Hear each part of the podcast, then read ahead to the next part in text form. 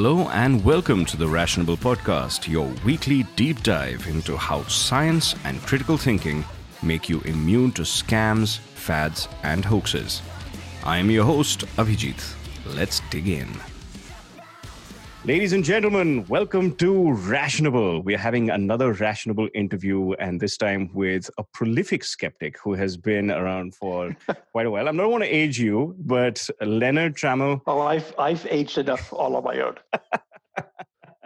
Leonard is uh, someone I met at uh, CSICon, which is, I'm wearing the t-shirt, in Las Vegas in twenty eighteen.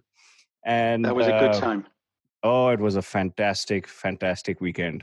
More than a weekend, it was it was heavy and it was heavenly in many many ways.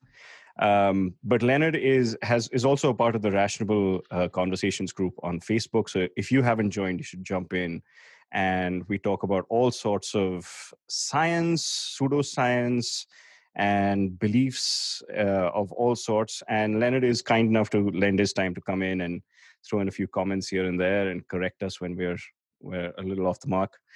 Um, Me included, of course, which is always good because you need, always need to have uh, someone fact check you when you're a skeptic. But Leonard, welcome to Rationable. Welcome to the Rationable interview. Thank you so much, Abhijit.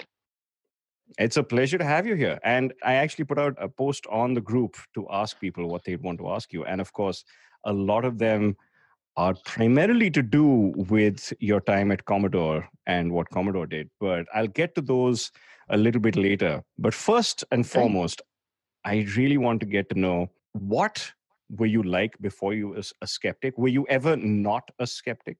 I don't think so. I've always, so I've, I've never been what you'd call a believer.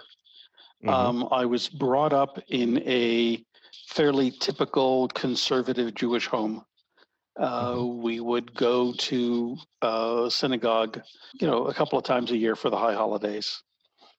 Uh, we would occasionally do the every Friday night rituals, but quite rarely. Uh, mm-hmm. Lots of discussion sort of interspersed through life about religion. Uh, mm-hmm. But I never thought that this whole God idea made any sense. Mm. It just... just seemed ridiculous. Why would anyone believe this stuff, given the way the world looks?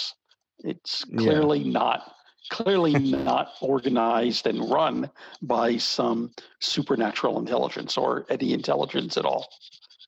No, that's uh, so, uh, that is something. Yeah, that's something I think I've always kind of intrinsically known that, and God only came up when I was not prepared for my school exams, and I'd be like, if there's a God out there, just get me through this and I'll promise I'll study for the next one and I'll go to bed on time. That was about it. Yeah. So my my first sort of introduction to the concept was very negative. Mm-hmm. So my parents were both survivors of the Holocaust. Oh, uh, so they were they were uh, as I like to call it, guests of the uh, Third Reich uh, in uh, summer camp. Although usually they're not called that, and it was of course all year long camp. Oh, uh, so that's, that's hardly a camp. Yeah, hardly camp hardly camp. Anybody wants to be a part of. Not not at all, and that was sort of the context in which religion was introduced. Mm-hmm. Uh, the question of why would God do this? Mm-hmm. Um, and my answer was, no, God would. And this clearly happened. So why would you believe in a God? Absolutely. In fact, uh, uh, and the idea of praying to this uh, monster mm-hmm. and uh, hoping to get something good out of it uh, didn't seem like a sensible thing at all. So, yeah, it's not not a not a, an introduction that was conducive to being a a, a good, mild-mannered supporter of religion. No, fair so enough, fair enough.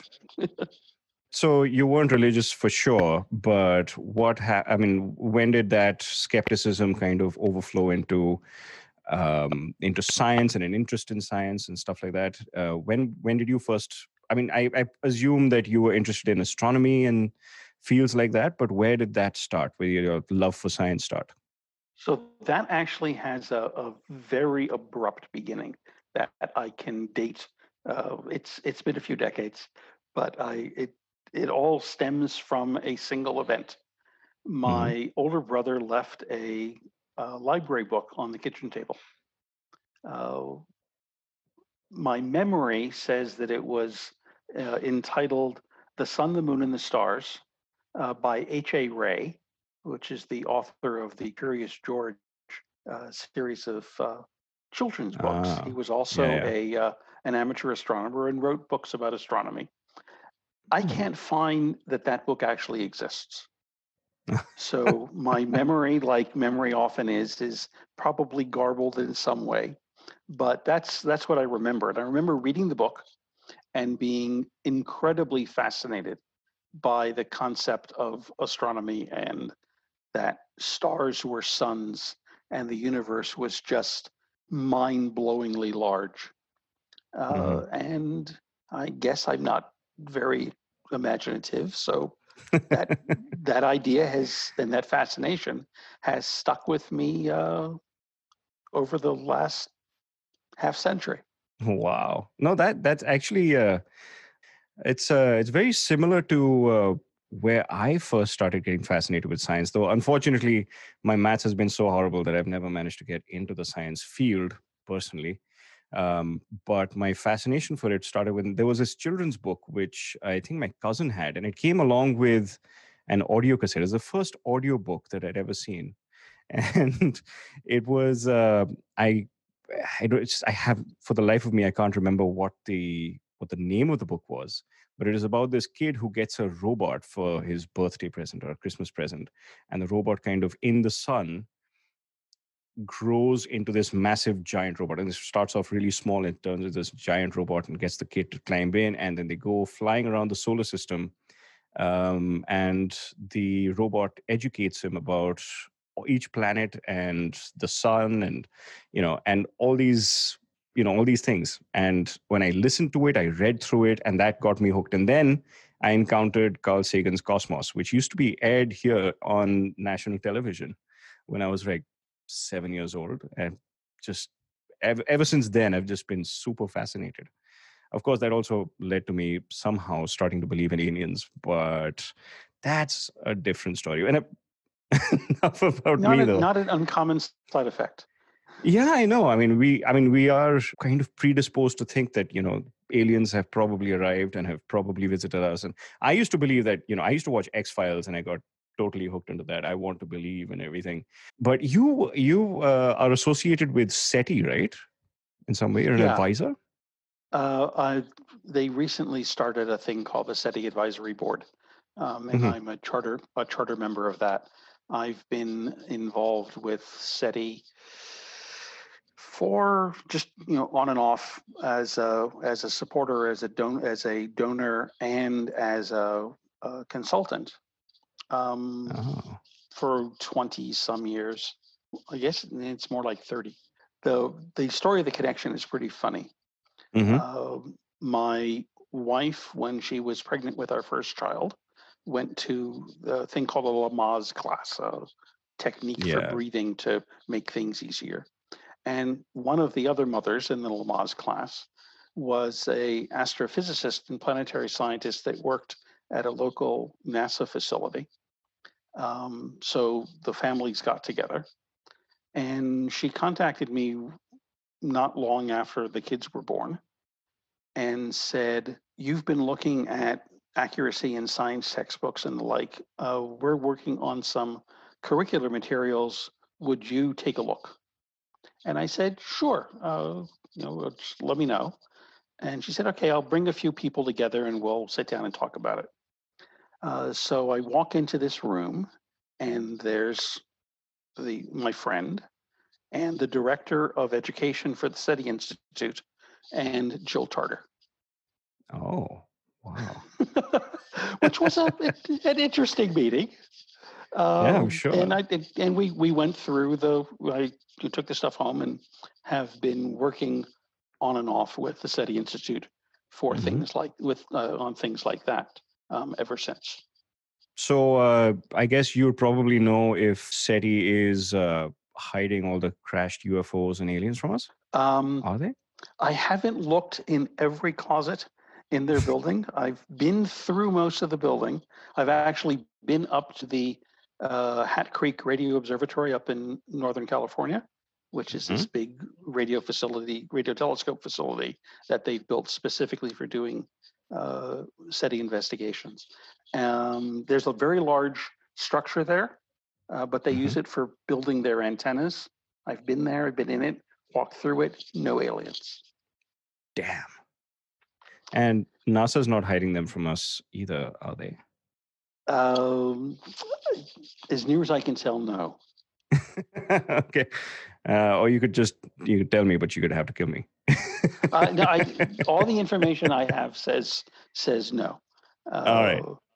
This is something that not only that I have already toyed with, the idea that uh, aliens have landed. And I've seen, I, I watched movies. I went with my mom when I was, I don't know, again, around six or seven years of, you know, of age, and went to cinema halls and we watched the Bermuda Triangle and we t- watched movies about Roswell.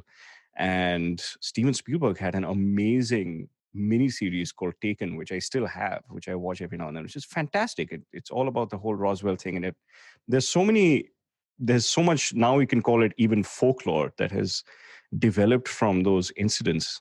But it's always kind of made me wonder, like, what exactly would any government gain from hiding such a thing from us, even if they did, even if we grant them that this is a possibility? I've never really got what they'd get out of it. It doesn't make sense. Like, okay, maybe military technology, I think a lot of people might say. But do you have any thoughts on that? Well, I've heard... Do you think it's uh, even possible? Possible that they're hiding it? Or possible, or possible that they that visited it? No, possible that uh, they could be that that the government or NASA would be, or any government on the face of the earth would be, would have hid something like this from the public, or would have even been able to hide such a thing from the public. I don't think it's possible they could have hidden it for a, a whole variety of reasons. I mean, it's the uh, difficulty of keeping a large-scale conspiracy hidden is well reported and understood. But even beyond that, in the case of NASA, there are so many scientists and so many technical people that care about very little other than truth. The idea of mm-hmm. hiding this and the, and the those people not talking about it is just absurd. Uh, so one of the wonderful things that I got to do, my PhD thesis was the result of a uh, instrument flown on the third flight of the space shuttle. So I mm-hmm. was actually in mission control for the uh, the last week of March nineteen eighty-two, when the uh, space shuttle Columbia was on its third of four test flights, and my experiment was in the back seat. And the uh, the kind of um, personalities and the the mindset of the people working at NASA, both in the Manned Spacecraft Center and at Kennedy, and then all the various science centers around the country. Those people are not going to want to keep this secret. They that just that's not what they do. They, uh, as Carl Sagan says, when you love, when you're in love, you want the whole world to know about it. These guys yeah. love space. They love science. They love knowledge. They just want to talk about it. Yeah, and I've I've noticed that in a lot of the documentaries that I've watched, uh, when it comes to these space documentaries, the, the passion that a lot of these scientists speak with, I mean, it's it's infectious. And it, I mean, of course, it started with Carl Sagan and his infectious enthusiasm and passion for science and for astronomy. Um, and kind of it's infected us all, I think. And I, I'd yeah. certainly, if I knew about that stuff, I I'd sneak it out and put it somewhere, right? For sure. Ab- absolutely. Yeah, absolutely. It's um, it's not uh, yeah, and and you said it's at some point that you, you think that we have this need to believe that there are aliens. I think it's actually a more fundamental need. we have a uh, some portion of our brain, when we see something happening, we assume that it's the result of an agent. Something yeah. is making this happen. So mm-hmm. if the wind makes the grass rustle, it's evolutionary advantageous to think that that's a uh, a lion rather than the wind. And if you see stuff happening up in space, it's a thing doing that. There's yeah. some something ha- some something's in charge, and whether that something is an omniscient um, old white guy with a very long beard, uh, or it's a little green alien from Tau SETI or something. Uh, mm. I, I think that's where it comes from. Uh, it's a very yeah. natural uh, phenomenon. Yeah, absolutely. And, and I was uh, I recently interviewed Richard Saunders from the Skeptic Zone podcast and Australian Skeptics, uh-huh. and uh, he too, he's uh, he of course he did want he did have this thing that he did kind of believe in aliens and, you know, U F Os, but it was only after he realized that the distances that you'd have to travel to for anyone to travel, considering the laws of physics stay in place, and that nobody's figured out how to break the light, the speed of light barrier, that it would still take most aliens decades, if not centuries, if not millennia, to get anywhere around the galaxy. And it sounds like, you know, it's, it's, a it's long very time. hard. Yeah, it's a very hard thing to really manage to do or be that motivated to do. I think, I think eventually maybe we might give something like that a shot, but probes are probably a better idea. But at the same time, yes, uh, coming back to your uh, what you were saying about agency, uh, I think that is at the root of a lot of phenomena that kind of lead to pseudoscientific beliefs. Yeah. Don't you think? I mean, religion, yeah. of course, being one of them, right. uh, but aliens is another, ghosts is yet another. Are there any others that you have encountered? Well, ghosts, of course, are a big one. Yeah. Uh, ghosts, you know, all and, and just malevolent spirits of all sorts. Uh, yeah. Not just, uh, you know, human ghosts, uh, mm. but, you know, spooks in, in various things that go bump in the night. Uh, yeah. it, it's just going to be, uh, it's all based on the same, the same concept.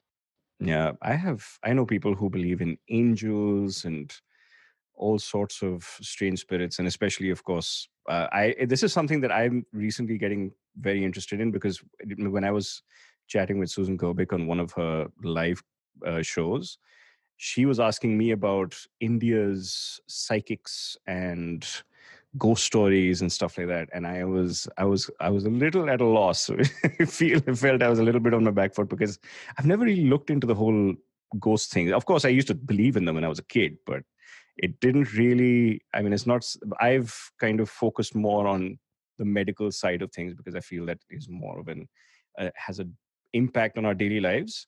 But it is something which I'm very intrigued about, especially Indian ghosts. I've heard a lot of little, there are lots of folk tales and strange ones which go around. But my pet peeve, of course, is with alternative medicine. Speaking of, what is your pet peeve when it comes to pseudoscience and, you know, your skeptical activism? Well, it's actually very simple. I like things to be correct. I have noticed. uh, I, I, I'm sure you have. And anyone that spends any time interacting with me notices. Mm. Uh, and part of it is truth matters. But for me, a bigger part of it is reality as we have slowly teased the information out is just this amazing thing. Though mm-hmm. the laws of physics and the, the universe that is constructed this way is incredibly fascinating. And I don't I don't understand why anyone would want to not know that and to ignore the the glory and beauty and awe-inspiring wonder that is the natural world. Uh, Absolutely. I, yeah, reality so, and, and, is more wonderful so get, than fiction. Get it, get it right. yeah, yeah, exactly. Get it right and, and appreciate what's real, because it's it's well worth appreciating. Absolutely. And the uh, like what you said about the the universe and its and the the the laws of physics and the way things come together. Uh, it reminds me of the anthropic principle, which I've read. I've read a book on uh, by Leonard Susskind, which is called The Cosmic Landscape, which is right over there. He's he's a great guy. I've taken yeah, a bunch of courses him? from him. Oh, I I, I I had dinner with him, um, oh. which was which was fun. Yeah, so he uh, up until a few years ago taught a uh, continuing education course at mm-hmm. Stanford University, and I took several years of it. Uh, oh wow! So so I was in lectures with him uh, once a week for a long time. Uh, Wonderful. And we share and we share a first name, so. Yeah, so it, it's uh, so I've, I've got gotten to know him. He's he's he's a great guy, and he explains incredibly esoteric things mm-hmm. wonderfully simply, with and never oversimplifying. Uh, uh, so one of the important. things that he does in his class is if some advanced bit of mathematics needs to be explained for you to understand this, he'll teach you the math. He won't skip it.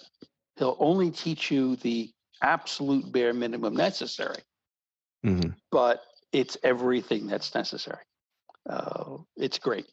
Uh, so he has a series of books uh, called The Theoretical Minimum, which mm-hmm. is the minimum amount of theory you need to to know to understand modern physics.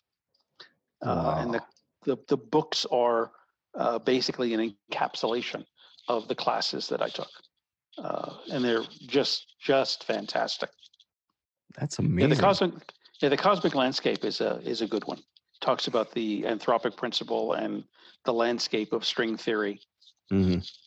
and uh, how the the universe may be far larger and stranger than we uh, than we currently think, or the multiverse even. Um, right.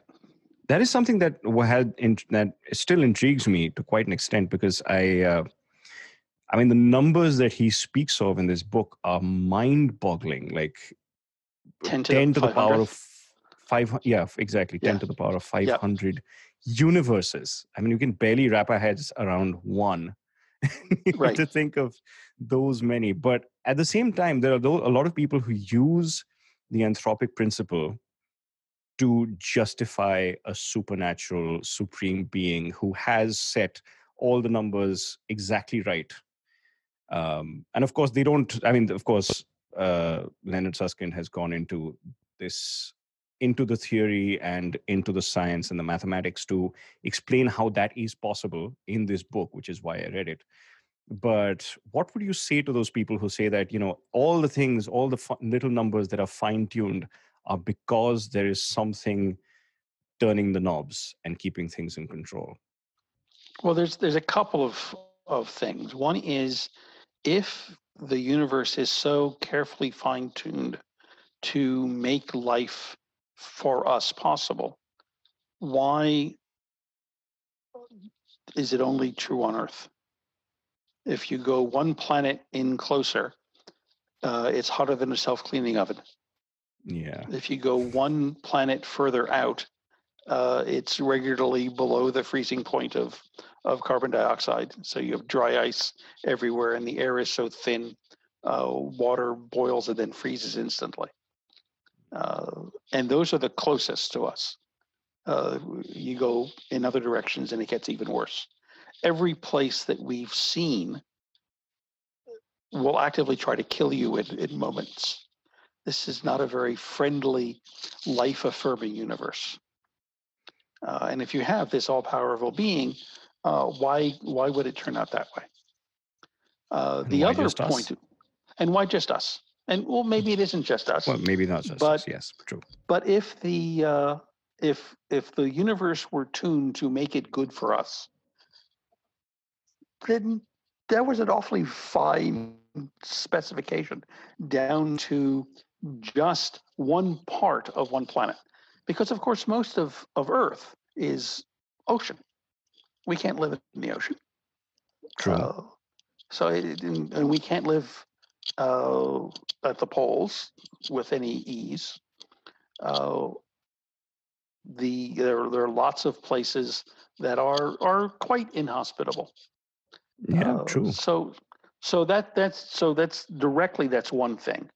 Then you have uh, another point of view, which is the idea that we would live in a universe that isn't conducive to life is absurd. Of course we live where life is possible, because yeah. if life were impossible, we wouldn't.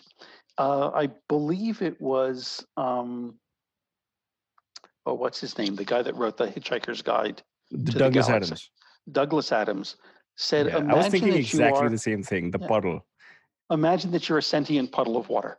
Look at this, the universe. It fits me perfectly. Well, of course it does. Yeah, you fit so, into it. Yeah, right. So the, the fact that we grew up on a planet that is conducive to us being alive uh, is not so much evidence of uh, uh, a supernatural entity constructing the universe this way as a tautology. We live mm-hmm. where life can be, because if life couldn't be here, we wouldn't be here. Exactly. And yeah. which reminds me of this uh, this conversation we were also having on the group about life on Europa. And huh? life on Europa, the moon uh, of Jupiter. Right. Uh, and the possibility of life there. And from, uh, I mean, since this is this is the field that you're most interested in, that you studied, what is it that, I mean, of course, I think we do have Um, an orbiter which is already planned for Europa in the next few years within this decade. The Europa Clipper. The Europa Clipper, um, right. which is probably going to go do some radio scanning, and they, there are plumes coming out of Europa as well, right? Water. Uh-huh. So what other things and uh, what do you think would it would take to understand and detect life on Europa? At you know what is the what are, what are the necessary things that we need to get done before we can actually achieve that? Well, given how little we know, that's awfully difficult to to answer. Uh, mm-hmm. If we're really really lucky, it'll be very easy. So one of the things that we see when we look at Europa with the highest resolution images we have is there are areas that look like uh, cracks in the mm. ice crust. If those cracks happen frequently enough, and they're big enough, and there's enough life in the ocean underneath, then when they crack open, a plume of water will shoot out, blast some, I don't know, mermaids out uh, into space. Or octopuses. And, well, Let's let, let's talk about mermaids or mermen. Okay. I don't care either way. Either way, mer mer people, more people, um, and they'll just be lying on the uh, crust. And if mm. we had higher resolution photography, we'd see them. Absolutely. So if we're really lucky, that's all we need.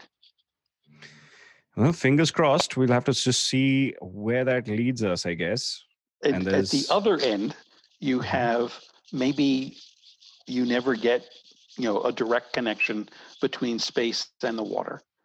Uh, so what you're going to have to do is build some really sophisticated device that maybe through heat uh, bores its way through kilometers of ice down into the subterranean ocean, uh, spooling a long antenna back, and we'll have to take pictures uh, underneath. And that's when oh. we'll see the burp. And then that's when we'll see the burp people or the bacteria or yeah. the squid or whatever. Oh, I yeah. would love to see that. I would. I can't wait for the day when you kind of we have cameras going down into that ocean. If it exists, which most probably it does. But there's something there. There whether is something it's, there. Yeah, whether it's an ocean or a bunch of barely mobile brine yeah, uh, is hard to tell. Uh, That's true. Uh, the though the information we have can't distinguish between the mm. two. So indeed, but we we might have found signs of life much closer to Earth. Uh, you must have heard about the news about finding phosphine in the higher yes. atmosphere of Venus. What do you make of that? Is that what do you think is are the possibilities that can come out of that? Uh, so I've I have not read the original paper. Mm-hmm. Um, I'm not sure that it's out yet, uh, but uh, I think it has been published. I just have I haven't seen it. Um, mm-hmm. And the reports I've seen range wildly in the amount of phosphine. So mm-hmm. I've seen everything from the clouds are mostly made of phosphine to phosphine is present at the twenty parts per billion range. Oh. And I, I don't know where it is in, in between. Uh, my understanding, uh, I'm not a chemist. Uh, my understanding is that the issue is in a uh, bathed by ultraviolet environment with lots of carbon dioxide, phosphine would break down quickly. So mm-hmm. if you have any noticeable amount of phosphine, it means it's being continuously generated. So what makes the phosphine? On Earth, lots of phosphine is made by nature in anaerobic uh, environments by bacteria. Does that mean it's the only place, only way it can be made?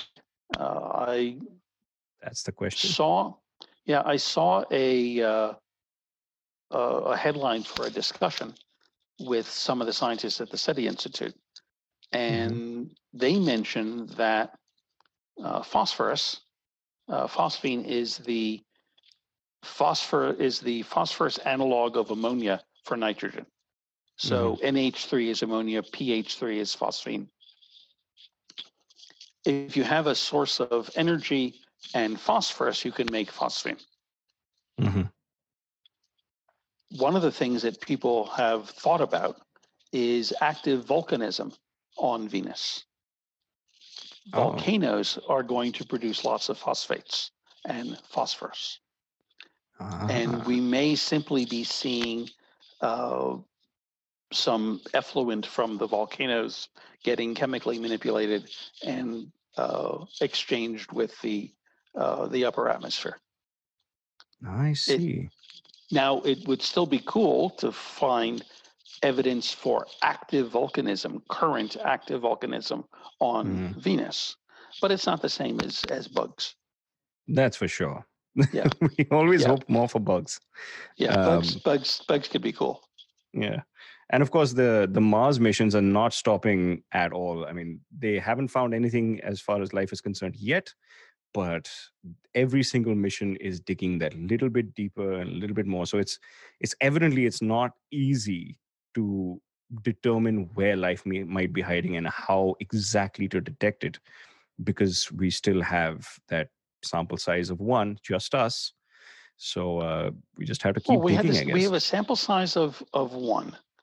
Uh, of indigenous most life people, yeah, most people find this uh, a strange concept, but there is no good definition of life. Yeah, that is super hard, and something that Uh, something that uh, eternally fascinates me is what exactly is life, and especially now with the covid nineteen pandemic, the people have been talking about viruses a lot right. more, and yes. this has come up repeatedly of trying to figure out is, whether is a virus alive. Exactly, we don't really have the answer for that. Well, I, I think in some, for I think there's a good reason for that, and that's mm-hmm. that a Uh, propensity of humanity, which is to put things in little pigeonhole boxes, yeah, um, is not the way the universe is built. So we like to have a box of living and a box of, of non-living, and they're distinct and, and clearly delineated. But there's mm-hmm. no reason the universe is built that way. Yeah, exactly. So, so we have we have life, and then we have, you know, unliving things, mm. uh, and then we have stuff like fire or viruses. Yeah. Are those alive or not? And it, it, it and it's it's unclear what the whether or not the discussion actually has any meaning. Mm. Um, and then you have the problem that getting to Mars is hard, and putting lots of equipment on there is hard. So you look at the uh, Viking spacecraft that landed mm-hmm. back in the mid seventies. And there was a very simple chemistry experiment that was based on, well, if you did this experiment anywhere on Earth,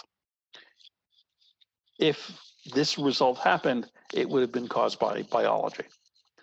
Mm-hmm. So they sent that experiment to Mars, where the chemistry of the surface is completely different than the chemistry of Earth, and you got a result that matched what it would be if it had happened on Earth because of life. But mm-hmm. the chemistry of Mars allowed that reaction to occur without anything that could, even under the most broad definition, be considered living.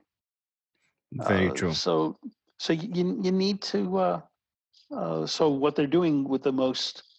So the the ship that's on there on the way now, uh, the Perseverance rover, mm-hmm. is um, going to look for interesting samples, store them, mm-hmm. and put them in a in a canister, so that they can be picked up and brought home. Oh. By a Mars return mission that has yet been defined, but that's that's the the way that they are going to um, carry the the search forward with Perseverance. Mm-hmm. Is they have some fairly sophisticated uh, chemistry equipment on board, um, not to determine if there's living material in there or any biology at all. Mm-hmm. But to see, okay, is this interesting? And interesting enough that we want to take it back to Earth. Mm. I I'd love to see how that works out. and and it has a heli- and it has a helicopter. Yeah, I know, this little helicopter drone kind of thing. Oh, that's going to be awesome. Oh, it's so fun. Yeah. Okay, let's let's switch gears here a little bit now. Okay. When you Google your name, when I Google, anyone Googles your name, um, a lot of what comes up is your time with Commodore, your father, and the microchip that got the, that revolutionized the world of gaming and computing. So yep. I don't want to give anyone a history lesson. I would much rather that you did. So, uh, so uh, could you just tell us more about um, what exactly, how exactly Commodore came together, how your father was involved, and how these first chips came up? Yeah, so what it's it's a rather strange and varied and twisted story. Mm-hmm. Um, so my father, as I mentioned earlier, was a uh, Uh, a guest of the Reich uh, during yeah. uh, the Second World War. Uh, mm-hmm. When he was liberated by the U S Army, um, he was in a displaced persons camp, uh, and eventually uh, moved to the U S, uh, wanting did, had no interest in staying in Germany, certainly didn't want to go back to Poland, mm-hmm. uh, had heard about America, had the opportunity to go, so he did. Um, I like to say that my parents were illiterate in three languages uh, because they they had no formal education. Their formal education was ended uh, in about the fourth grade when uh, Germany invaded Poland, and um, so he knew no he knew no English uh, except what he picked up from his liberators and the people in the camps. Mm-hmm. Uh, so he came to the U S and promptly joined the Army, which allowed him to learn more about Americans, got a, an opportunity to learn English, and uh, he was in the Army twice. Uh, he was re-enlisted uh, during the Korean War. and his job then was repairing typewriters for the uh, the Army base near New York City. Oh. And when he left the Army, he got the contract to continue being the typewriter service organization, which mm. got him into the typewriter repair business and the typewriter sales business. And then that gradually expanded into the office machine business, which uh, included mechanical adding machines and mm. mechanical calculators, uh, which then a lot of those were made in Japan. So he uh, started traveling to Japan, where he was then introduced to this uh, thing called an electronic calculator, uh, mm. which was the same size as a uh, as a mechanical calculator, big, big things. Yeah. Um, and those eventually shrunk down. And the, uh, so you've probably never heard of it, but there was a brand of calculator called uh, Bomar, a thing called the mm. Bomar Brain. Uh, in the early seventies, uh, the uh, largest calculator brand. No, that's a uh, bit before my time. Yeah, they were made by, uh, so they were made with a uh, uh, a microchip produced by, I think theirs was, uh, like most others, was Texas Instruments. Texas Instruments decided to go into the calculator business, um, and as a result, drove everyone else out of it. Ooh. So Bomar, Bomar ceased to exist um, in a, a flash. Uh, Jeez. My father, who a good portion of Commodore's business at the time, so Commodore is the company he founded uh, to start this uh, typewriter and office machine business. Mm-hmm. Um, most of the re- of the uh, revenue was from selling electronic calculators. And uh, he said, in his typical, uh, rather flamboyant style, um, it's not so easy to kill me. I'm not ready to, I'm not ready to die yet.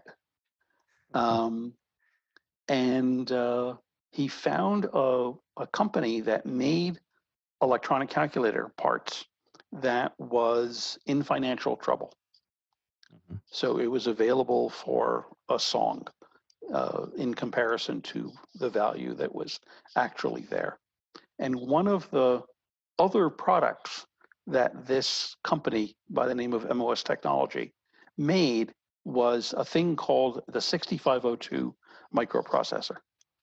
Hmm. The guy that designed the sixty-five oh two microprocessor, uh, well, one of the guy in charge of the design, there were a, a bunch of absolutely wonderful, brilliant people, uh, but mm-hmm. Chuck Peddle was uh, was one of the main designers and and the sort of motivation behind the whole thing.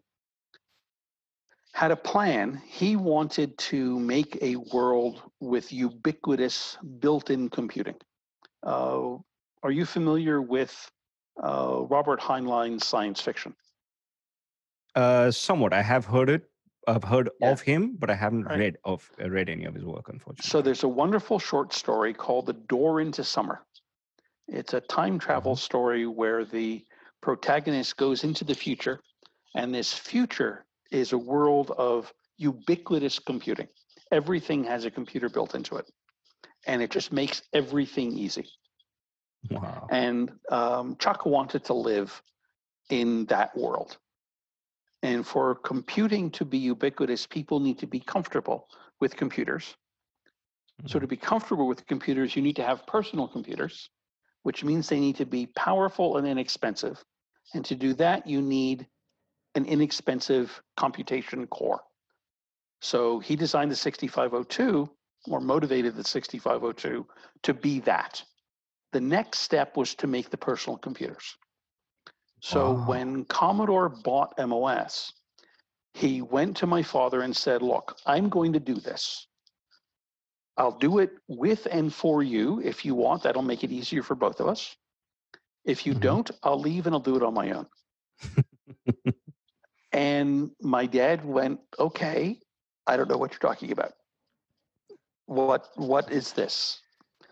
And he came home and asked me. So I'm. How old are you then?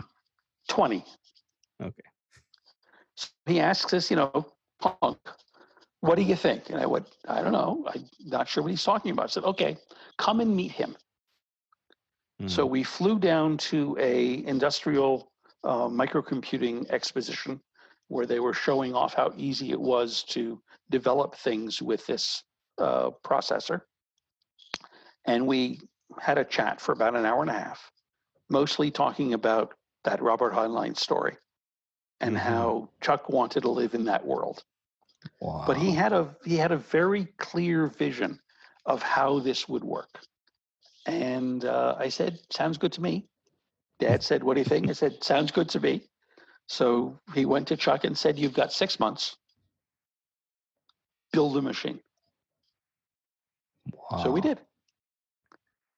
Damn. So uh, from from sort of design inception to the January nineteen seventy-seven Consumer Electronics Show in uh, Chicago, uh, mm. we went from uh, thoughts in Chuck's head to a machine that almost worked. Wow. So that was Something, the first P C, so to speak. So there were three P Cs that came out that year. Mm-hmm. Uh, the Commodore P E T, the Apple two, and the Radio Shack T R S eighty. Mm-hmm. Um, it's unclear which one was shown to the public first. Mm-hmm. Uh, the the P E T that we took, or that I actually wasn't there, the P E T that was taken to the Consumer Electronics Show um, did not work on its own. It needed to be hooked up to the development machine. And we eventually uh-huh. figured out that was because it was missing a single resistor that we had forgotten to put in. Um, so it wasn't on display to the public, but anyone that came to the Commodore suite could see it. Mm-hmm. So it's unclear whether that's a public showing or not. There was an Apple two that was shown a couple of months later. Mm-hmm. Uh, so which one was the first, we're not really sure. Uh, but it was certainly one of the first. Wow. Yeah. So, uh, yeah, so I worked on that. Uh, mm-hmm. And that was uh, rather spectacular. And after a year working on that, my curiosity got the better of me and said, there's still more stuff to learn mm-hmm. and more stuff to know. I want to go and get a P H D in physics. Huh. Uh, so I left Commodore and uh, um, enrolled at Columbia University uh, mm. and got a P H D in astrophysics. Wow. um, and was... then when when that ended, uh, at by the most ridiculous coincidence and timing, uh, my father had a uh, huge falling out with the chairman of the company. Mm-hmm. And quit and said he was going to start his own company. Mm-hmm. Um, and I wasn't sure what I was going to do. Was I going to go work for, you know, some, I was thinking of getting, you know, trying to get a job at, at Bell Labs or I B M or something, or going into physics or mm-hmm. working for Dad. And, um, he actually wound up buying Atari from uh, Warner Communications. So mm-hmm. I went from graduate student in physics to vice president of software for Atari in six weeks. Wow. Okay. Which was quite a quite a change of mindset. Yeah, I would think so. And yeah. Atari, I think, uh, and a lot of uh, a lot of people are, of course, very fond of Atari, as in it was one of those initial, you know, one of the biggest gaming consoles in, you know, yeah. the very beginning. So and when, they used uh, the same chip. They uh, the sixty-five oh two. Yeah. Yeah. So the sixty-five oh two was in basically everything. Mm. Um, all of the eight-bit computers made by Apple, Commodore, and Atari, as well as the Nintendo Entertainment System. Um, were all sixty-five oh two based. Um, some of the technology in the ARM micro microprocessors mm-hmm. is licensed by um, uh, the design lab that owns the intellectual property of the sixty-five oh two. So oh. basically, you're, you're, so all of your fo- all of our phones are based on that technology as well. Totally do. Although, this is too. Exactly. Yep. Um, As is so this. They're not sixty-five oh two, right? Everything. Oh, yeah. I mean, but that's where it's, it started, right? This is that's what. Yeah. Gave so the sixty-five oh two started it all, um, and it's it's it's pretty amazing. Yeah, um, it is. So that that so that was fun. That's nice. Like, and, and coming to this, I've got a couple of questions, which a couple of people in the group have asked, actually. Um, first of all, are you working on anything related to gaming or computing right now? No. Okay. Uh, I, have you? I've stayed, stayed out of that. Uh, yeah. But, as you uh, pointed out on the, as you pointed out on the group, I'm retired. Okay. Not uh, doing any of that stuff. I didn't want to assume anything. I wanted to ask right? you first. Of course. Um, and uh, so, but have you seen uh, these, the new gaming consoles and the new uh, laptops and, you know, the kind of madness that's been going on, especially with gaming, like the new Xbox has just come out uh, or has just been announced. And the PlayStation has also come out with this strange alien looking device. Have you encountered them? Have you seen how they perform? Do you have any thoughts on how you I haven't seen the newest. Out? Yeah, I haven't hmm. seen the newest things. Um, the uh, hardware, you know, the graphical hardware is astonishing. Um, yeah. I've also seen the new, in uh, or at least seen the uh, uh, the the demos of mm-hmm. the new uh, graphics cards from NVIDIA. Yeah, and they're just mind blowing. They they look like they look cinematic. It's just it's ridiculous. The real time yeah. ray tracing is just amazing. And uh, I remember the uh, the presentation that NVIDIA made where they recreated the moon landing uh-huh. completely C G I with light right. reflections and everything. It was phenomenal. Yeah, and that's that's a generation back. Yeah, it's yeah. It's now it's gotten it's, mind blowing. It, yeah, so so the, the stuff's the stuff's incredible. Um, at some level, it's hard to uh, keep your eye on the ball mm-hmm. and make sure the games are fun and not yeah. just make them cinema. Yeah. So people talk about uh, gameplay. And say, how could you make a game where you just had a couple of pixels for a car? yeah. How how can you do that? But the fact is, our human imagination is yes. awfully powerful. Oh uh, yes. And you you can have fantastic gameplay uh, without having fantastic graphics. I mean, Pong is still so incredibly fun. Like, yeah, I used to play that when I was a kid. I, I played it on my phone. I mean, there's yeah, so many I mean, different Pong, versions of it now. Asteroids, Breakout, yeah. all those things yeah. are just fun, fun games. Yeah, and um, they don't have to be extremely high tech. And a lot of the new games that are coming out on phones, they're also like they they are proudly eight-bit. You know, like they, right. they because people still love that inter that interface. They're There are people who are doing song covers in eight-bit, which you can watch on YouTube, which is just incredible and, stuff. And and most of those are done on emulations or occasionally actual hardware of the Commodore sixty-four. Ah, man, that is uh, the astounding. The sound chip in the Commodore sixty-four was an amazing device. Uh, yeah. The S I D or sound interface device was a was a great machine. Uh, really, really quite amazing. Uh, yeah, and could you tell me more? I, I'm not too hardcore into computing, but this is getting very intriguing.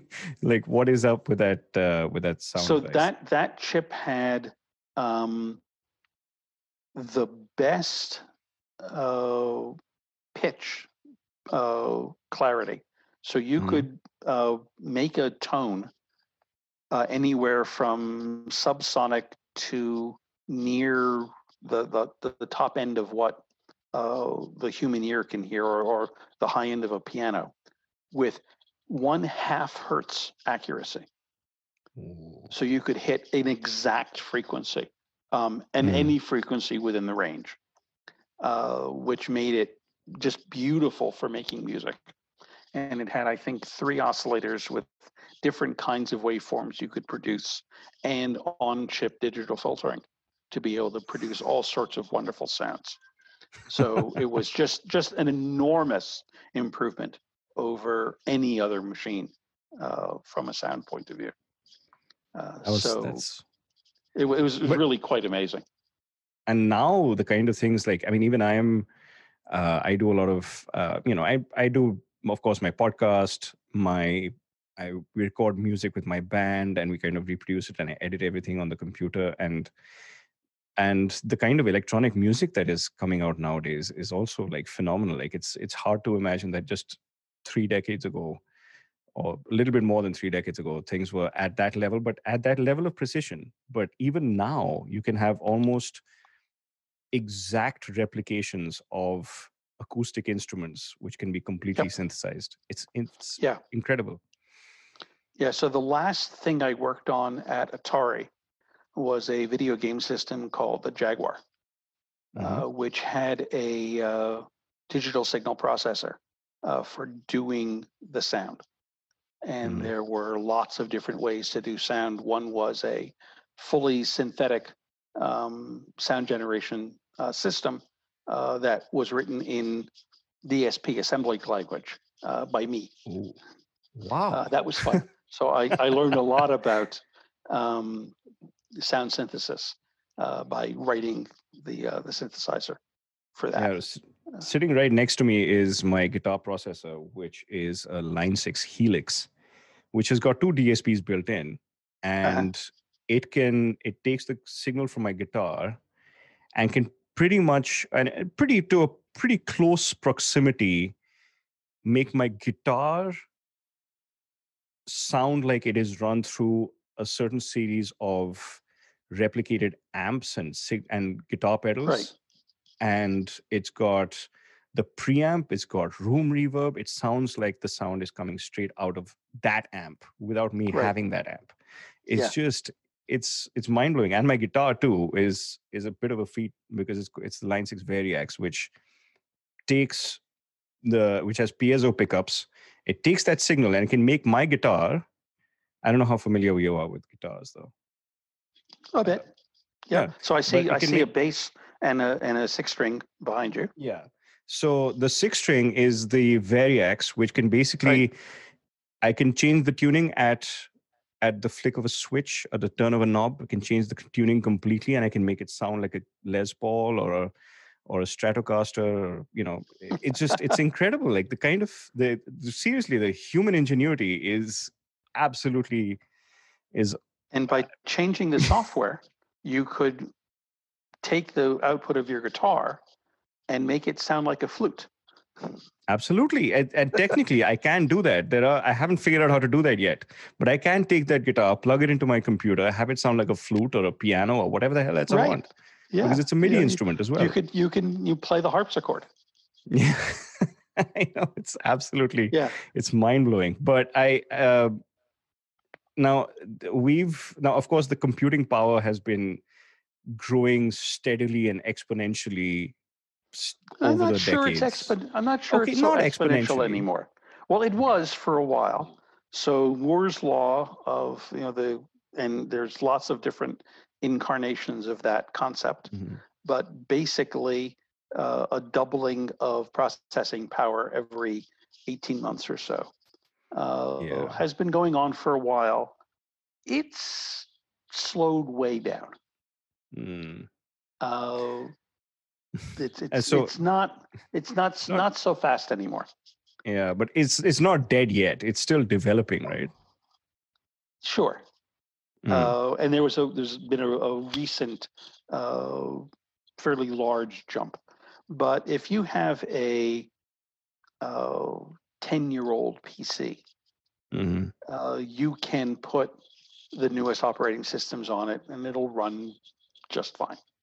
Absolutely. Uh, and that was not true ten years ago. Yeah, that's true.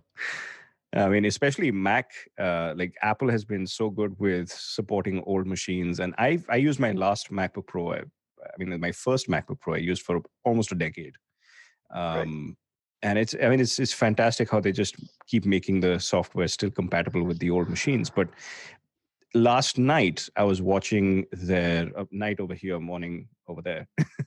uh, Apple just launched their new line of iPads and their new chip, which is the A fourteen, which, of course, again, I am extremely newbie when it comes to, well, I am a newbie when it comes to uh, computers and what things on chips mean. But it, they said that this new chip is got is five nanometer, uh-huh. which they're they're measuring. Uh, so, what exactly does that mean? So that's a a. Uh, uh... a specification called the feature size. Mm-hmm. So when you build a uh, a semiconductor, uh, an integrated circuit, uh, just think of it as as little blocks of of silicon that have impurities in them, so that they act as transistors, and the wires that connect them. How small? What is the smallest size that the typical item on this will be? So a uh, wire connecting mm-hmm. the input of one to the output of another is five nanometers wide, which is rather small. Yeah, they said that you have to measure things in atoms now, and it's yeah. challenging it's, the uh, laws of physics. Well, it's it's challenging the uh, it's it's running into uh, considerations of quantum mechanics. Yeah, uh, where you have to deal with the individual characteristics of individual atoms instead of the bulk characteristics of the material, and it it, mm. it behaves differently, uh, and yeah, it's it's a problem. So there's there's a couple of problems. One is, as the scales get smaller in order to fit onto a chip of a manageable size, mm. um, the the number of atoms involved is shrinking, and that makes things more complicated. Uh, plus, the bulk material is smaller, so it's harder to get the heat out. Yeah. And as things, every time they switch, they generate a little pulse of heat. So as the clock frequency goes up, you need to be able to cool these things. Mm. And all those things working together makes it hard for it to get faster uh, for computation. Yeah, a lot of these older, like a couple of years older MacBooks have had a lot of heating issues and have had to be throttled. But how do you, right. uh, where do you see the evolution of these microchips going? Like, how far do you think it'll go, if any further? That's, every time someone has, that I know of, that has tried to predict this, they've gotten it wrong. uh, as as Yogi Berra said, predictions are hard to make, especially about the future. Um, people are smart. Uh, there's lots of ingenuity. There's lots of chemistry that can be brought to, to bear. Uh, mm-hmm. It'll probably keep improving. I doubt there's going to be any major breakthroughs that don't involve new materials. Mm-hmm. Uh, but new materials are being thought of all the time, and we'll get them. Uh, how far it'll go is unclear. Um, just have to wait. I think it's exceeded expectations at every generation, pretty much. Well, it all depends on how high your expectations are. Yeah, I guess so. And this quantum computing is starting up now with qubits and yeah, whatnot. We'll we'll see if that if that goes anywhere. Yeah, um, it's still very, very nascent. Yeah, quantum computing is, at some level, it's a solution in search of a problem. There aren't a lot of things that quantum computers can do that will be, that will, uh, where they'll do them better than mm-hmm. traditional computing. Um, but there are some, and it'll be interesting. Uh, I think technology is a is a great thing to develop all for its own. Let's make Absolutely. new technology I'm, and see how people figure out how to use it. Yeah, I'm eternally fascinated with computers. Like I, I always, I can't always afford it, but I always want to have the next, the new iPhone or the new MacBook or something of that sort, because it's just amazing to see the kind of things they do. Like in, like now with, uh, um, what is it? The LiDAR scanners, which have come out in the new iPads to make A R easier. Like it just, it boggles the mind. But okay, I, I want to wrap things up a little bit, but I before we go, I wanted to ask you one thing, which I have had a discussion, I've had discussions with about this with a few people, and everybody obviously has a different answer, which is why I especially want to ask you, what is the most dangerous pseudoscientific idea out there in the world today, do you think? In your opinion, of course. So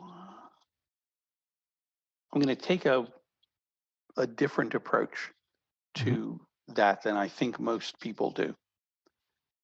And it's not a specific pseudoscience, but it's the idea that expertise not only doesn't matter, but doesn't really exist. Mm. The idea that your opinion on a scientific matter is just as valid and useful and important as the understanding that is the result of decades of world-class experience. Absolutely. That's the most dangerous thing. In yeah, I, I, you're absolutely right. This is something that even I, I noticed recently. I don't know if you've uh, heard about the uh, Sushant Singh Rajput's uh, suicide. Which is a, I have not. Uh, he's a very prominent, uh, very talented young Bollywood actor who also was a promoter of science. He had visited NASA. He'd uh, he was a lover of astronomy. He had his own telescope. He had sent children to NASA for uh, to get educated and to get um, you know to give them to show them some support and kind of enthused, get them enthused about science. And he committed suicide a few months ago, a couple of months ago. And that's a loss. Ever since then, yes, it is a terrible loss. And unfortunately, the Indian media has turned it into an absolute circus where they have accused his girlfriend of, uh, you know, drugging him and, you know, not treating him, and that they're refusing to believe that he had depression or and all sorts of nonsense. But I don't want to dive too deep into that. The interesting thing was that... Um, Another friend of the show, Doctor Sumaya Sheikh, who I'd interviewed uh, a few weeks ago, she is a neurophysiologist. Mm-hmm. And she commented, uh, so there, and there's another celebrity called Kangana Ranaut who had mentioned that there is no physiological test. There's no test that you can have for depression. There's no physiological sign. And Doctor Sumaya Sheikh said, please stay in your lane because there are physiological signs of depression and there are certain scans that can detected. And a Bollywood actress who has absolutely no expertise in mental health, in neuroscience, or in anything close to that field, is telling a neuroscientist who has been studying this for years that she's wrong. And that right. It, like, this is exactly the problem. And it's, I, it just, it boggles the mind how we can, like, if I was to, if I had an opinion on, say, life on Mars or anything of that sort, I would defer to someone like you who has the expertise in astronomy, someone maybe who is more active in the field, maybe somebody from SETI, to inform me and to correct me if I was wrong. It's just intellectual um, dishonesty. And there's yeah. a complete lack of humility about your own way of thinking.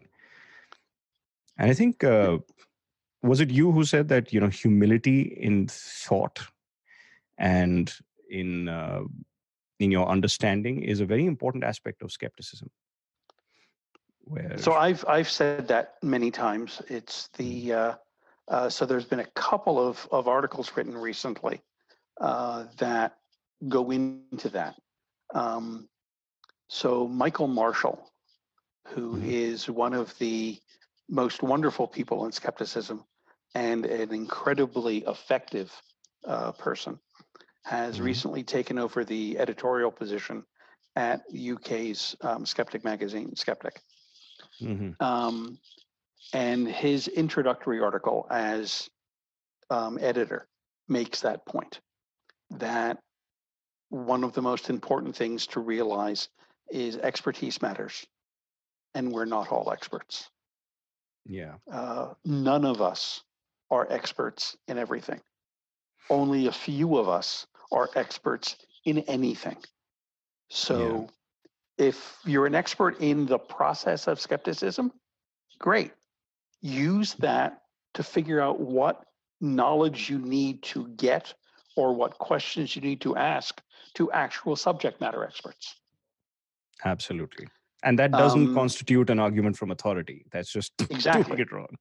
Right. Um, the cover article of the most recent Skeptical Inquirer um, mm-hmm. by Scott Lilienfeld um, talks about the importance of intellectual humility.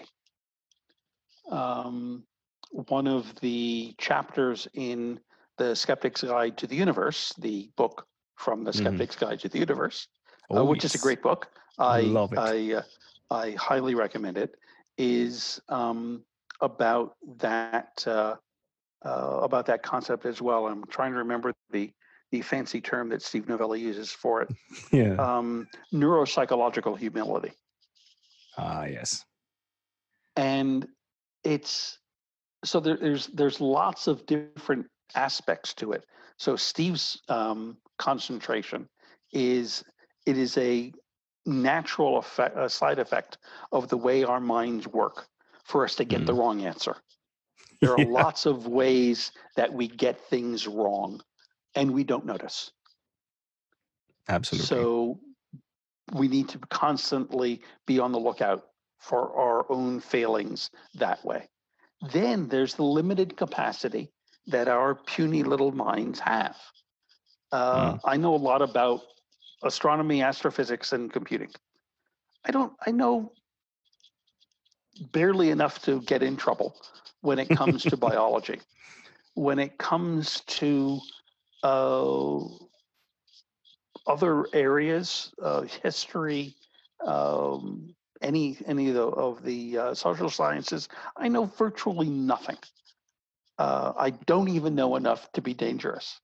uh, and that's after a, a lifetime of trying to, you know, suck information into my head. we we don't know. We we can't know. Absolutely. Uh, and we and we need to to uh, to embrace that fact. I was having a, a talk with some friends, and someone mentioned something, and I said, "Well, that's that's not really right. Uh, it, it's." You you need to to have an appreciation of of how complicated this really this is, and that uh, description is basically wrong. And the pushback was, well, no, most people have a pretty good idea. And I said, no, most people on most things don't know anything, and that includes every world-class expert in every subject you've ever met. There Absolutely. Is no one that knows a lot about a lot. Exactly. There's so much known now that in order to know a lot about anything, you have to narrow the field down so that you know an awful lot about virtually nothing.